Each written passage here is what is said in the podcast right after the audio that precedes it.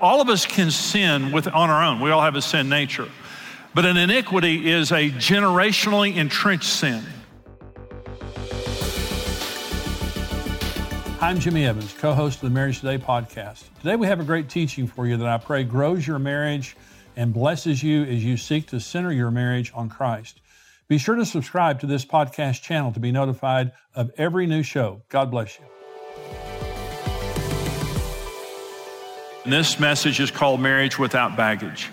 The baggage is, when you're getting married and you have the term, well, I want to marry someone without a lot of baggage. Well, baggage refers to things in our past that are negative that we bring with us into the marriage, that affect the marriage in a bad way. And so optimally, we want to get married without baggage. But for many of us, we got married with baggage. And so with Karen and I mean, we got married and we had tons of baggage, especially Karen. She had a lot of baggage. I had a little bitty bag. Karen had a big old bag. No, not really. So we both had huge amounts of baggage from our past. If you're single, if you're divorced, if you're not married yet, I want to have some good news for you. You can get married without baggage. These things that we're going to talk about today, they don't take a long time to deal with, but undealt with, these are the things that really ruin a marriage. We're set up from the very beginning for problems because we brought the problems in with us. We brought the problems in from our past. So we're going to talk about three issues in this message today that are considered kind of the biggest baggage issues: iniquities, inner vows, and unforgiveness. Those are the three things that affect our marriage day one in the most negative way. So let's talk about iniquities to begin with. Exodus 34, where I ask you to turn there. The Lord passed before him and proclaimed, the Lord God, merciful and gracious, long-suffering and abounding in goodness and truth, keeping mercy for thousands, forgiving iniquity and transgression and sin, by no means clearing the guilty, visiting the iniquity of the fathers. And the word fathers there really means mothers and fathers. Fathers upon the children and the children's children to the third and fourth generation. Well, the word iniquity in the Hebrew language is the word avon, A-V-O-N, and it means to bend or twist. It's this word right here. Rather than being straight, like a tree that grows up straight, it's a tree that's been blown by a prevailing wind. And literally, it becomes bent in that direction. So God says here, I will visit the iniquities upon the children and the children's children to the third and fourth generation. So the word iniquity means a bent toward a sin or a negative behavior because of the exposure of your parents. In other words, when you're growing up and you're exposed to a certain type of behavior, there is the old saying, an acorn doesn't fall far from the tree. And that saying means you're going to be like your parents. You're pretty much set up to be like your parents. And that's just simply true. Most of us are going to be like our parents. Well, if our parents are righteous, godly people who, are disciples of Jesus and grew up in a Christian, godly way, that's great. They're going to pass on to us those righteous tendencies, and we're going to be set up for success. But all of us have to admit we came out of an imperfect environment. And for some of us, it was a very imperfect environment. And so we were exposed to anger and abuse, verbal, sexual, physical, and chauvinism, and sexism, and pride, and rebellion, and immorality, and on and on and on. All of us can sin on our own. We all have a sin nature. But an iniquity is a generationally entrenched sin. The video player is going while we're growing up, and we're videoing and audio recording. How do our parents resolve conflict? How does my father view women? How does my mother view men? How do they deal with money? What are their values in life? How do they think about God? How do they think about church? Are they legalists? Are they, are they very ungodly? How do I record all these things growing up? And then the default mechanism when I become an adult is I do what my parents did. And so when Karen and I got married, we were set up for failure in our marriage with iniquities that were in our lives. Let me give you an example. My family were Welsh, but my mother's maiden name is Wells, W-E-L-L-S. And of course, Evans is a Welsh name. The number one name, if you go to Wales, is Evans, okay? So now Karen is Smith. Her maiden name was Smith. She's English. So I grew up in a stoic Welsh family and love my family, love my heritage, hate the way that we communicated. In our family, emotions were not allowed. We didn't have any emotions in my family. We had them, you just couldn't talk about them. So when a conflict would arise or something bad would happen, we couldn't talk about it. There was never a time in my family where you walked up to a person and say, I'm feeling kind of angry right now, could we talk? You didn't do that. The way you knew someone was mad at you in my family is they wouldn't look at you. And the madder they were, the longer time went by that they wouldn't look at you. It's the most dysfunctional method of communication on the planet, and that's what I would do to Karen. When I got mad at Karen, I'd give her the silent treatment for 3 or 4 days. I'd yell at her sometimes, but then I'd give her the silent treatment for 3 or 4 days. It was awful. Well, Karen's family, they're yellers. And her parents are saved and they're over this now, but when I married Karen, her family, you know, like Italians, I love Italian people because they're so emotive. You know, there's an Italian right over there. You know them because they're yellers. They're very emotive. So I love them because, you know, Italian people, they grab each other and kiss and cry and yell and all that stuff. It's fabulous. So with Karen's family, I would go into her home. They were yellers and mad. They just had anger issues. So I would go in there. Now, my family, there was never emotions in my family. Karen's family, I would go in, they'd be yelling, yeah, yeah, rah, rah. And then 5 minutes later, they're hugging and kissing. It's like, you folks are crazy. You got mental problems. Well, it was better than my family. You know, at least they got it out. Well, Karen and I, this is you know, kind of encapsulates our relationship. I was playing golf in Canyon. I was in college. And Karen worked for the bank. And so she said, I'm gonna fix you dinner tonight. We weren't married, we were just dating. She said, I wanna fix you dinner tonight, so I want you to come over at 6. I've got a really good dinner I'm gonna fix for you. She said, great, that would be great. So I was playing golf with my friends. The golf was the issue in our relationship for years. I was playing golf with my friends in Canyon Country Club. I think it was about 5:30 and I was like on the 16th hole. Now there weren't cell phones back then. We didn't have anything like that back then. So I'm on the 16th hole and I realize it's like 5:30 and I'm in Canyon, and Karen lives in Amarillo down by Elwood Park. So I look at my watch, and a smart Jimmy Evans would have grabbed my golf bag, run to my car, and sped all the way back to Amarillo to get here by 6 because Karen was cooking this fabulous dinner for me. But the smart Jimmy Evans didn't exist at that time. So I said, I'll go ahead and finish and I won't be that late. I get there, you know, 45 minutes, an hour late, walk in, I'm stinking, I've been playing golf all afternoon, and Karen is furious. Remember, this is Karen Smith. This is the, you know, angry girl that brought in all this anger. So I walk in the door and I'm Mr. Cool, and I walk in, I know she's mad. You know, I know she's mad at me. So I walk in the door and I just kind of walked in the kitchen, and she gave me the silent treatment. She was just kind of throwing stuff around on the stove and stuff like that. And so finally I just turned to her in the middle of the kitchen. I said, what's your problem?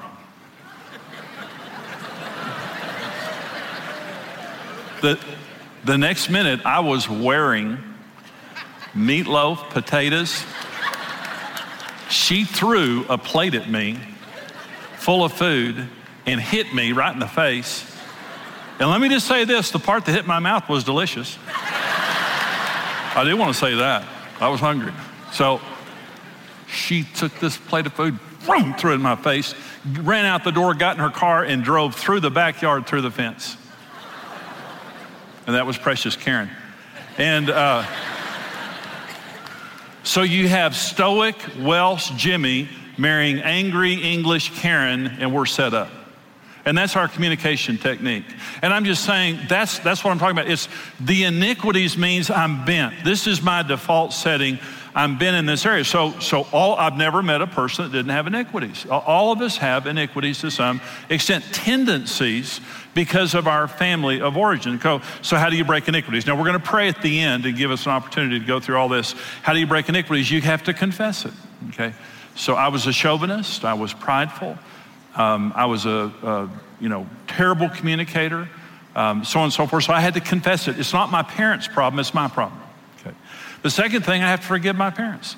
You know, they may have handed me baggage, but somebody handed them worse baggage. In Karen's folks' case and in my folks' case, it's amazing how good of people they are with what was dealt to them. And so don't judge your parents because they also had someone that gave them the same baggage. So you have to forgive your parents. You can't be free without forgiveness. The number three thing, and this is so critical, so you say, Jimmy, I'm really bent in a particular area of, how I see women, how I see men, how I treat people, whatever.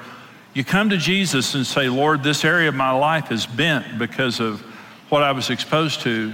I make you Lord of this area. And Lord, I'm asking you to disciple me. The Holy Spirit is the Spirit of truth. I'm asking you to disciple me in blank. And this is what happens. Every bent in my life when Karen and I got married is gone. Now listen to what Karen and I said. I want you to say this now. Here's what Karen and I said.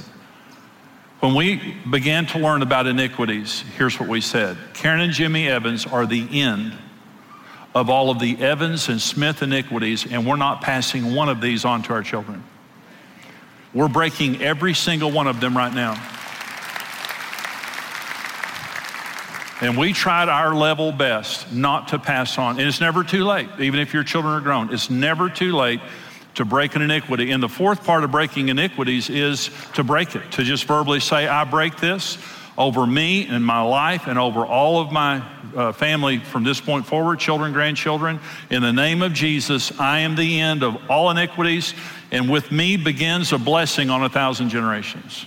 And righteousness to 1,000 generations. Okay, so that's an iniquity. An inner vow is kind of the opposite of an iniquity. It's a self-directed promise made in response to pain or difficulty in life. But we don't make inner vows because we're evil. We make inner vows because we're hurting. Something is happening and I'm hurting. I'm in a very difficult place, and I just simply make myself a promise because I'm not going to come back here. What I'm saying is I'm not going to come back here. Okay, so it's innocent, very deadly though. I'll never be poor again. A lot of people say that, they grow up poor. No one will ever hurt me again. Again, we're being hurt and we comfort ourselves like that. I'm not going to be vulnerable again. I was vulnerable and I got hurt, I'll never be vulnerable again. When I get older, I'm going to or not going to. Spank my kids, go to church, make my kids work. You say, when I grow up, I'm gonna, and you fill in the blank. So I've never met a person that didn't make an inner vow or multiple inner vows. So this is something we just simply do. Well, what are the problem with inner vows? They're sin. Here's what Jesus said, Matthew 5. Again, you have heard that it was said to those of old, you shall not swear falsely, but shall perform your oaths to the Lord. But I say to you, do not swear at all, neither by heaven, for it is God's throne, nor by the earth, for it is his footstool, nor by Jerusalem, for it is the city of the great king. Nor shall you swear by your head, because you cannot make one hair white or black. But let your yes be yes and your no, no. For whatever is more than these, is from the evil one. Now, so listen to me. So you say, now, wait a minute, Jimmy. So Jesus is saying, I can't say I swear to God. Okay, then you shouldn't say that. I swear by anything. Jesus said, you don't go around swearing things. You perform your oaths to the Lord. If you have an oath to make, you say, Jesus, I really want to do this. Help me do this. Okay. Inner vow is a promise that I make toward myself. Now listen, in any area of your life where you have an inner vow, Jesus is not the Lord of that area of your life. Why is it of the evil one? Because the devil wants to keep you away from the lordship of Jesus Christ. It's evil. Okay, so I say to myself, I'll never be poor again. Jesus Christ is not the Lord of my finances. I am. Because I said I'll never be poor again, so now I'm taking care of that.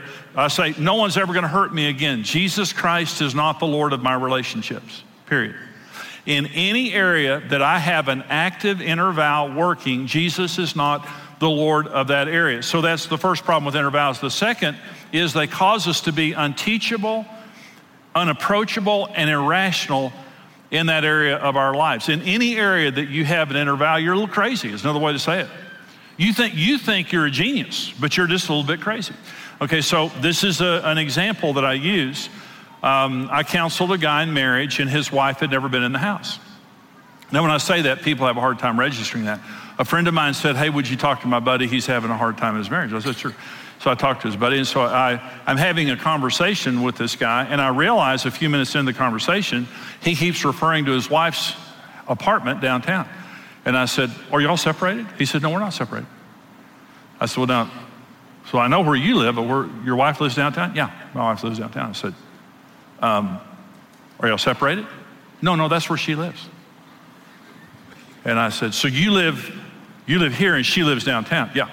Well, you're not separated. No, she lives downtown. I don't want her in the house. I said, well, you're married. This is her house. No, it's not. This is my house. She lives downtown. Well, I knew there was a problem. You know, being the expert marriage counselor that I am, I knew there was a problem. Well, what was the problem? Well, I started talking to him in a little bit. I said, well, tell him about your mother and your father. He said, well, my mother is a controlling witch who emasculated my father every day of my life growing up. And when I was growing up, I said, no woman will ever do that to me. He was his mother. An inner vow earlier in his life said, no woman will ever emasculate me like that, like my mother has my father. Now he couldn't relate to women. That's what an inner vow does. An inner vow is kind of the opposite of iniquity. An iniquity says, I'm just going to go the same direction as my parents. In his father's case, it was to be passive, okay, toward a controlling woman. In his case, he said, no woman will ever control me. So now he's in the opposite ditch. So this guy, he's a smart guy, very successful guy. I'm sitting there talking to him. He's smirking at me the whole time I'm talking. He's a genius, you know. And I said, now it's wrong that you control your wife like this, and it's wrong that you won't let her in the house. He looked at me, wouldn't listen to a word that I had to say, because in any area that you have an inner vow, you're like this. You're protecting. I don't want to go back there. To let her in the house means a woman would have the chance of controlling me, so you're trying to get me back to my mother. No, I'm not. I'm just trying to get you to back a place of sanity, because you're crazy as a bedbug. Crazy, can't get along with women, can't have a woman in the house, okay? So the issue is he's his mother's soul twin, he doesn't even know it. See, here's what happens, generation to generation. So there's a horse here, and we need someone to get on the horse and ride off into victory. And here's what iniquities, inner vows are. An iniquity is your family's laying in this ditch. An inner vow causes you to overreact, and now you're in this ditch, looking under the horse at your family saying, I'm better than you. Because at least I'm not in your ditch, but you're still in the ditch. And what God wants is for someone to break the iniquities and the inner vows so somebody can get on the horse and ride off in the future and not be insane.